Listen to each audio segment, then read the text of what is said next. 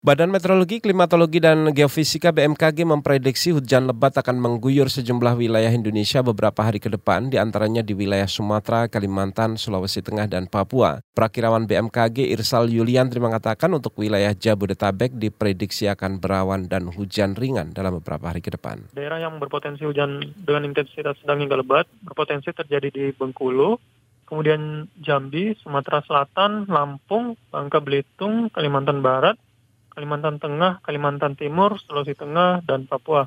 Sementara untuk uh, Pulau Jawa, Bali, NTB, dan NTT uh, eh, secara umum uh, kondusif untuk angin Uh, sedang hingga lebat biasanya disertai angin kencang.